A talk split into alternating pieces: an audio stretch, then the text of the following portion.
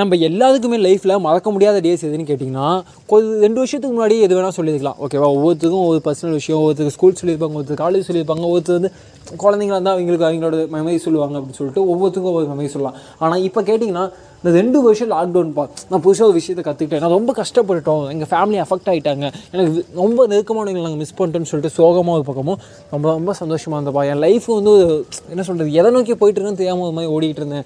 ஆனால் எனக்கு ஒரு ஐடியா கிடச்சி நான் இது மேலே இப்படி தான் பயணிக்க போகிறேன் எனக்கு ஐடியா கிடச்சி அப்படிங்கும்போது இல்லை நான் வந்து ட்ரெஸ் ஸ்ட்ரெஸ்ஸு அப்படி இப்படின்னு சுற்றிட்டு இருந்தேன். இந்த வாழ்க்கையில் ரெஸ்ட்டே இல்லாமல் ஓடிட்டு இருந்தேன். டக்குன்னு எனக்கு ஒரு ரிலீஃப் கிடச்சிச்சு அப்படின்னு சொல்கிற ஒரு பக்கமும் டாக்டர்ஸ் வந்து மெடிக்கல் ஃபீல்டு இம்ப்ரூவ் ஆனாலும் நாங்கள் ரொம்ப கஷ்டப்படுறோம்ப்பா ரொம்ப நிறைய பேர்த்தோட வந்து கஷ்டத்தை பார்க்கும்போது எங்களுக்கு ரொம்ப மன உளைச்சலாக இருக்குன்னு ஒரு பக்கம்னு சொல்லி எக்கச்சக்கமான விஷயங்களாக நம்ம பார்த்துட்டோம் இல்லையா?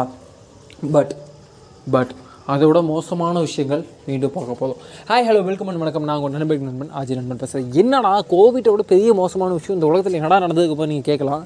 எஸ் இனிமேல் தான் நடக்க போகுது. என்னடா சொல்கிறேன்னா ஆமாம் இது வரைக்கும் நம்ம பார்க்காத அளவுக்கு ஹீட் நம்ம பார்க்க போகிறோம்னு சொல்லி ஆல்ரெடி நீங்கள் கேள்விப்பட்டிருப்பீங்க. அஃப்கோர்ஸ் இந்தியாவுக்கு வந்து இந்தியாவில் சில ஒரு டுவெண்ட்டி ஸ்டேட்ஸ் பக்கமாக வந்து ஆரஞ்ச் அலர்ட் கொடுத்தாங்க அப்படிங்கிறலாம் கேள்விப்பட்டிருப்பீங்க. பட் அது மட்டும் இங்கே மேட்ரு இல்லை. இன்னொரு மிகப்பெரிய மேட்ரு என்னன்னு கேட்டிங்கன்னா இந்த வெயிலில் சமாளிக்கிறது நம்ம ரொம்ப கஷ்டப்படப்போம் ஏன்னா எலக்ட்ரிசிட்டி நீங்கள் ஏசி ஃபேன் நீங்கள் எது வேணால் போடலாம். ஏதோ இந்த ஹீட்டை ரெடியூஸ் பண்ணுறதுக்கு நம்ம ஏதோ விஷயத்தை பயன்படுத்திகிட்டு இருப்போம் இல்லையா? ஓரளவுக்கு ஹை எண்டாக அப்படின்னீங்கன்னா கண்டிப்பாக ஏசி இல்லை ஆஃபீஸ் அந்த மாதிரி போட்டுருந்தீங்கன்னா ஏசி யூஸ் பண்ணுவீங்க. இன்கேஸ் வீட்டில் இருக்க மாதிரி தான் majority of the people use பண்ணுற விஷயம் என்னன்னு கேட்டிங்கன்னா ஃபேன் பட் இங்கே கரண்ட் இல்லை அப்படின்னா என்ன பண்ண போதும் மிகப்பெரிய பிரச்சனையாக மாறப்போகுது. அஃப்கோர்ஸ் மாறிட்டு இருக்கு.